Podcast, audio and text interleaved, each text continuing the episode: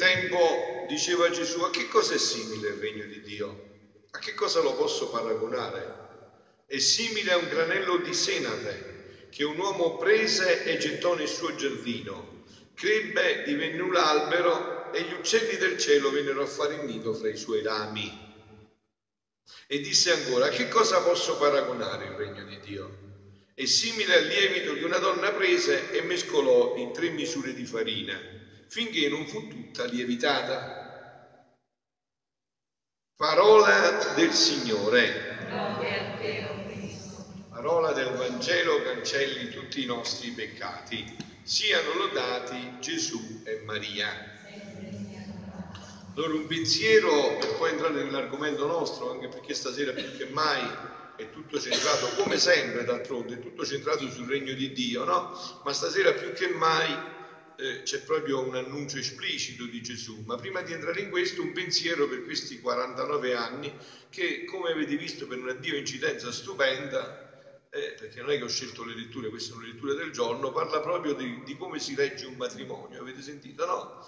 eh, siate fratelli nel timore di Cristo, siate sottomessi gli uni agli altri, le mogli siano sottomesse ai mariti come al Signore, il marito infatti è capo della moglie, così come Cristo è capo della Chiesa, e il marito, avete sentito il resto, no? Tratti la moglie come il suo corpo, una cosa meravigliosa. E questa è, così si sta 49 anni insieme, portando la croce l'uno dell'altro, no? Oggi amore, è vero, io ho paura di usare questa parola, che ve l'ho detto tante altre volte, no? A compare o compare, no? Cioè l'amante, come si chiama? Amore, eh, mia, capito? Cioè, amore. Quindi cioè, bisogna eh, stare attenti oggi con questa parola, no? L'amore è quello di andare sulla croce per l'altro, questo è l'amore. No? È l'amore che tu hai, hai detto con piena coscienza quando hai pronunciato nella buona e nella cattiva sorte. Hai detto quindi sai che incorrerai in un percorso particolare e sai che devi restare fedele, no? E quindi ringraziamo Dio che ancora, meno male, che ancora abbiamo delle testimonianze che dicono noi siamo stati 49 anni insieme. E chissà quante volte sono volati piatti, ma non significa niente. Senza restare 49 anni insieme, restare fedeli. E ringraziamo Dio perché voi avete sentito che poi Gesù lo dice ancora una volta esplicitamente, ti ringrazio papà, ti rendo lodo, lode, che queste cose le hai rivelate ai piccoli, il mistero del regno di Dio. Perché ha detto il regno di Dio è come il lievito, vedete un'immagine, voi siete cuoche, no? Basta un po' di lievito e fermenta tutta la massa di farina.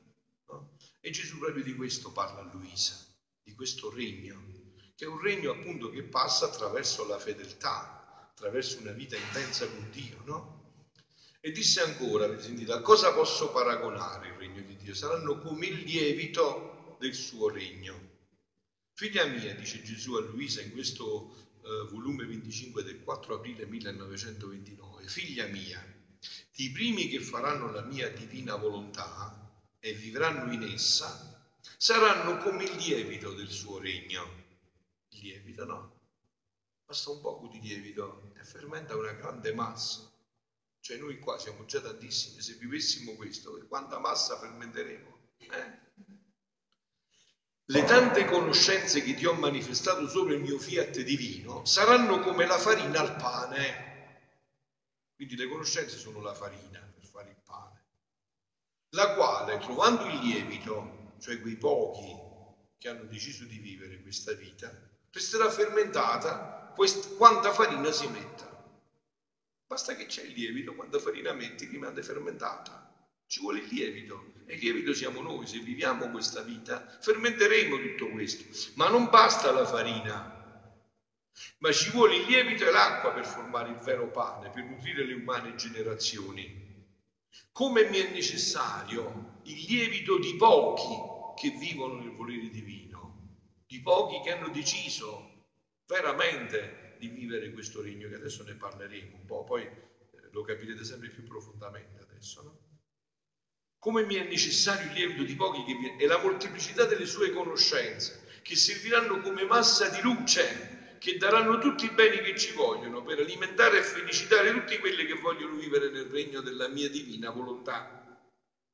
Perciò, dice Gesù a Luisa e anche a noi, non ti impensierire se è sola e pochi sono quelli che conoscono in parte ciò che riguarda la mia divina volontà. Dio ha fatto sempre così, voi attraversate tutta la Bibbia, Dio sempre si è servito di pochi e con quei pochi, addirittura con Noè la sua famiglia ha salvato l'umanità. Con Noè che ha risposto, la sua famiglia, noi siamo qua, se non ci saremo più. A meno che comunque tutto questo tempo qua non viene qualche altro diluvio, insomma, bisogna qualche altro Noè, qualche altra famiglia per salvare l'umanità, no? Ma noi ci siamo qua perché Noè, una piccola, una famiglia, Noè ha risposto a tutto questo e ha salvato l'umanità. Quindi non vi preoccupate, noi facciamo la nostra parte, che Dio sa Lui come scrive dritto sulle righe storte e con le lettere sbagliate. Noi rispondiamo a Dio, purché si forma la piccola porzione del lievito, unito alle sue conoscenze, il resto verrà da sé. Purché pochi rispondono, il resto farà Dio. E adesso veniamo un po' un attimo a questo regno, no? Questo regno che voi non conoscete, tranne chi viene un po' ormai da anni ai miei ritiri, se voi non conoscete di che stiamo parlando, eh? non sapete neanche che significa questo regno, dov'è, se c'è veramente, come si realizzerà, che significa. Non avete proprio idea, no? Se non conoscete. Alla base di ogni campo delle nostre conoscenze, no? Ci sono sempre dei concetti cosiddetti fondamentali. Archimede, come diceva, datemi una leva e un punto d'appoggio e solleverò il mondo. Cioè, qui quando leggi un libro, no? Tu che fai? Afferri dei concetti e su quei concetti poi puoi sviluppare, capire, no? Sono sempre dei concetti fondamentali sui quali poggia tutto ciò che lo riguarda. Anche la Bibbia, la parola di Dio, quello che stiamo leggendo, non fa eccezione a questa regola. Per poter essere compresa in profondità, la Bibbia, la parola di Dio, quello che abbiamo proclamato, per poter essere compreso in profondità, necessita anch'essa di alcuni concetti fondamentali. Ci sono alcuni concetti che sono fondamentali anche per la parola di Dio, per la Bibbia, che devono essere ben conosciuti per capire esattamente ciò che la Bibbia vuole rivelarci. È facile, cioè devi afferrare dei concetti. Ma che cosa mi vuole dire? Dio con questa lettera di amore che mi ha mandato che si chiama Bibbia, cosa mi vuole dire? Qual è il messaggio fondamentale che c'è in questa sua lettera d'amore per l'umanità? Tanto da portare suo figlio a morire sulla croce. Che cosa mi vuole dire? Ebbene, uno di questi importanti concetti, per me il più importante in assoluto, è proprio il concetto di regno. E più esattamente il regno di Dio Infatti Pilato gliel'aveva chiesto mentre Gesù stava morendo, Dice, ma quindi tu sei il re. T'hanno ridotto in questa maniera e tu sei il re. Ma che re sei tu? Un re che si fa ridurre così.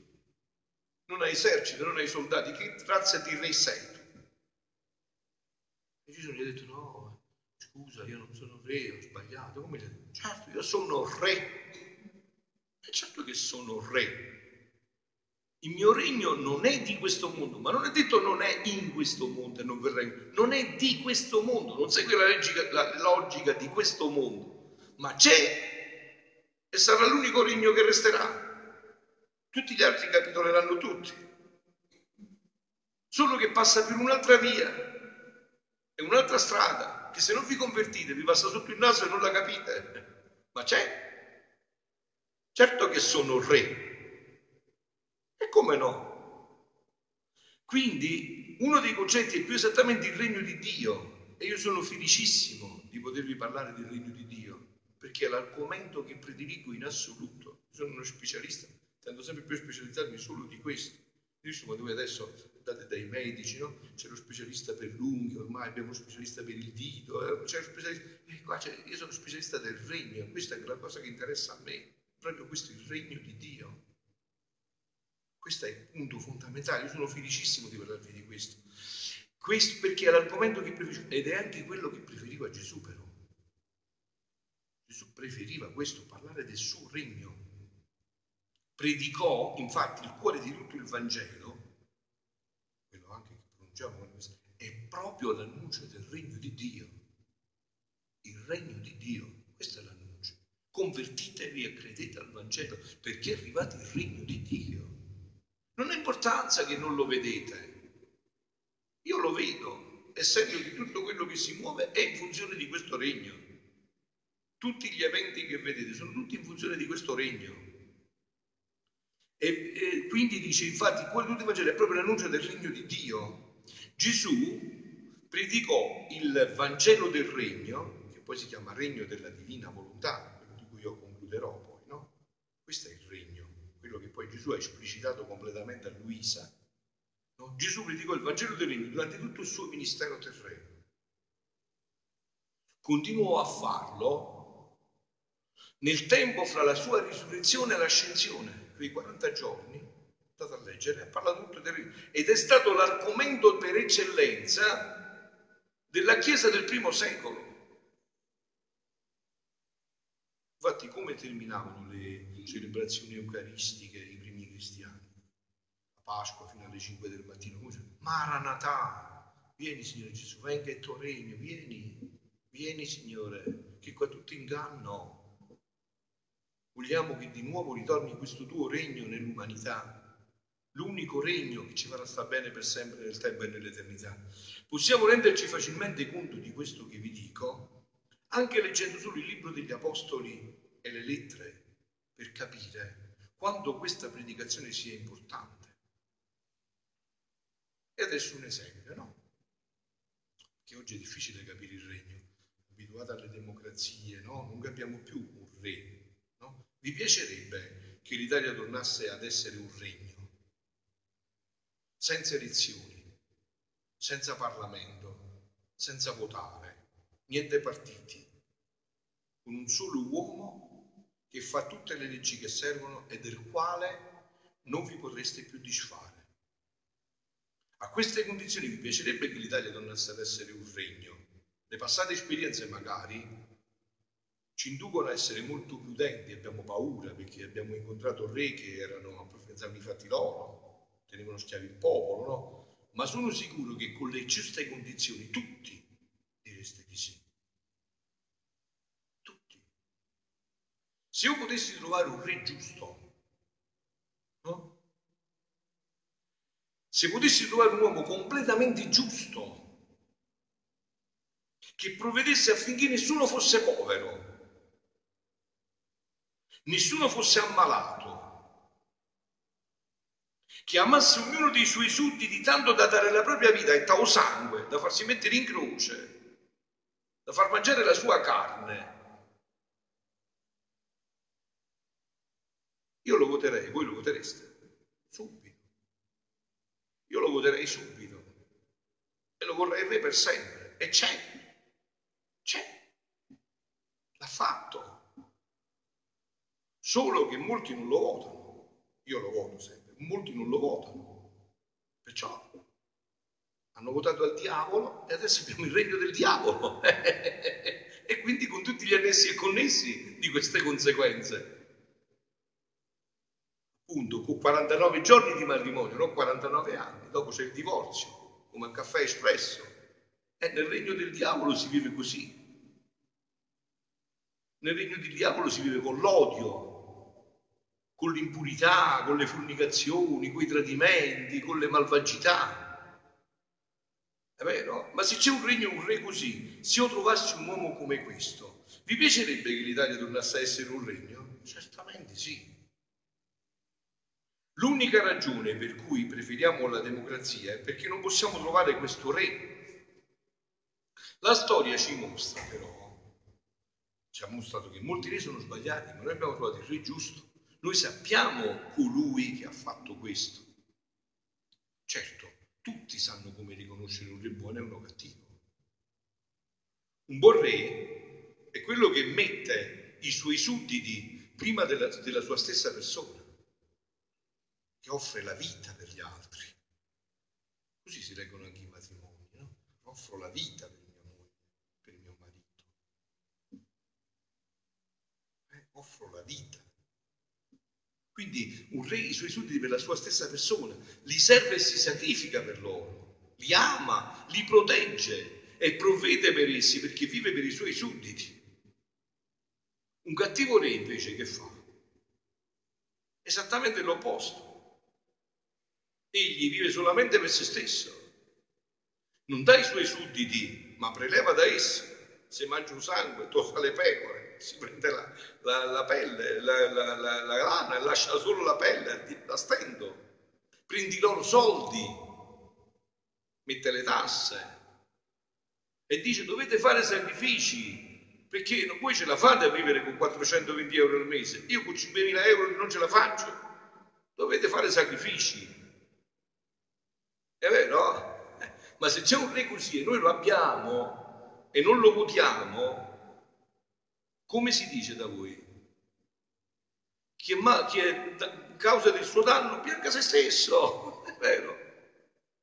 Se tu voti nel tuo paese al sindaco che sai che farà questo, e dopo che ti aspetterai? Che quello che hai fatto raccoglierai. È vero?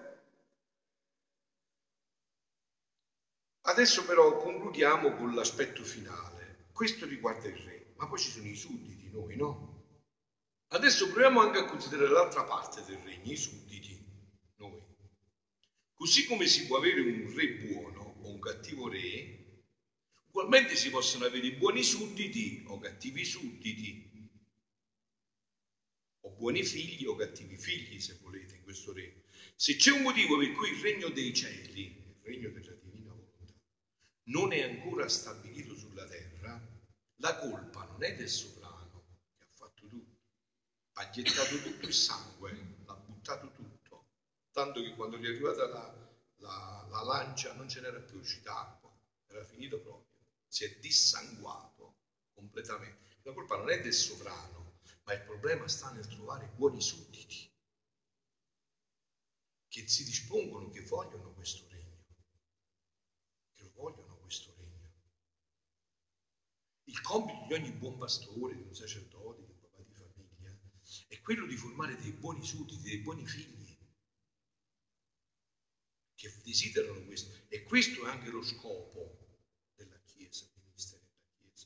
cioè fare discepoli gli uomini di tutte le nazioni, per fare loro, per disporre ad avere i buoni sudditi di questo regno. Dio desidera che tu possa far parte di questo regno, del suo regno, non come suddito, ma come figlio, re e sacerdote. Così sei stato battezzato. Quando sei stato battezzato sei stato fatto subito sacerdote, re e profeta. Perché c'è un regno. Prima di tutto voglio farti sapere ciò che non avevi mai considerato. Dio è un re e vive in un regno. Gliel'ha detto a Pilato, io sono re e ho un regno. Il regno in cui vive, che lui stesso ha creato, è qualcosa di meraviglioso, di stupendo, che a parole non si potrebbe descrivere. Nel suo regno c'è un clima di amore perfetto, di pace, di gioia, di tutto quello che di più bello si possa immaginare. La Bibbia, la parola di Dio, descrive la dimora di Dio con le strade d'oro, con le porte di perla, un luogo in cui ogni cosa è creato con una bellezza e una purezza che supera ogni nostra immaginazione. Ve l'ho detto tante volte, voi mi seguite ormai le mie omelie quotidiane. Vi ho descritto come viveva l'uomo prima del peccato originale, come dice il Catechismo della Chiesa Cattolica, come in Luisa viene esplicitato in Venezia. È una meraviglia senza fine, è un luogo in cui vi è un amore immenso, dove vi è una pace e una gioia indescrivibile. Miliardi di angeli cantano e lodano e servono Dio di continuo. E non sono favole queste. Le favole le vedete per televisione. Questa è parola di Dio immersi nel suo infinito amore. Il dominio del suo regno si estende su tutta la creazione e su tutto l'universo. Ma la cosa meravigliosa è che Dio desidera che tu possa farne parte, non come suddito, ma come figlio, re e sacerdote. Capito? E questo è l'annuncio di gioia che la Chiesa porta all'umanità. Sentite e concludiamo. Questo dono siamo di nuovo in Luisa, questo dono della, di questo regno è la grazia più grande. Dice Gesù a Luisa il 9 settembre del 1926, grazia più grande non potrei fare in questi tempi così procillosi e di corsa vertiginosa al male. Sta parlando proprio di noi, di questi tempi. Perché non ci sono tempi peggiori di questi di, di corsa al male, vero? Io non immagino che si possa superare. Che farle conoscere che voglio dare il gran dono del regno del Fiat Supremo. Voglio dare questo regno. E per conferma di ciò, ti, lo sto preparando in te con tante conoscenze e doni, affinché nulla manchi. È il trionfo della mia identità, perciò si attenda, il deposito di questo regno lo faccio in te. E concludiamo, sempre da Gesù a Luisa, 14 luglio 1923. Io vi ho detto già, vi ho già descritto un po' quello che si può descrivere, no? Vi ho detto già che cosa sarà questo regno. Distruggerà tutti i mali e porterà tutti i beni. Così era stato creato l'uomo. Distruggerà tutti i mali e porterà tutti i beni. Cioè Gesù dice questo. Ti ringrazio papà, Signore del cielo e della terra, perché hai nascosto queste cose sapienti e intelligenti, le rivelate ai piccoli, papà, perché così è piaciuto a te. Sta per venire l'era nuova del compimento della volontà di Dio sulla terra. Dice Gesù. Figlia mia, sentite, eh, perché così leggete bene questi tempi. Eh? Mi pare che pure oggi state sentendo la televisione, vero? mi pare che l'Italia sta un poco annacquandosi, è vero? Dio ha messo un po' la canna, mi pare che i fiumi sondano da tutte le parti, è vero? Abbiamo avuto pure già 7-8 morti, no? Tetti scoperchiati, 9, 10 tetti scoperchiati, no? E tutti per chi vuole tutto parla, però per chi, fa, chi vuole fare il sordo niente parla, chi vuole fare il cieco niente vede, eh? però chi non vuole fare il sordo e non vuole fare il cieco vede. Figlia mia, tutto il mondo è sotto sopra, dice Gesù. Già sono passati quasi cent'anni, eh? 1923, noi siamo al 2023 fra poco, no? Figlia mia, tutto il mondo è sotto sopra e tutti, tutti stanno in aspettativa di cambiamenti di pace, di cose nuove. Io ho passato una mattinata e un pomeriggio quasi sempre al telefono con le persone, no? tutti questi, tutta stessa cosa. Padre non se ne può più, padre. eh, ma la conoscete la via d'uscita? Io la conosco, ve la sto indicando. Dobbiamo votare questo re. Dobbiamo mettere la crocetta, viene insegnata a votare a voi, dobbiamo mettere la croce su questo re. E solo così potrà finire questo male che ci siamo fatti mettendo la croce su di noi.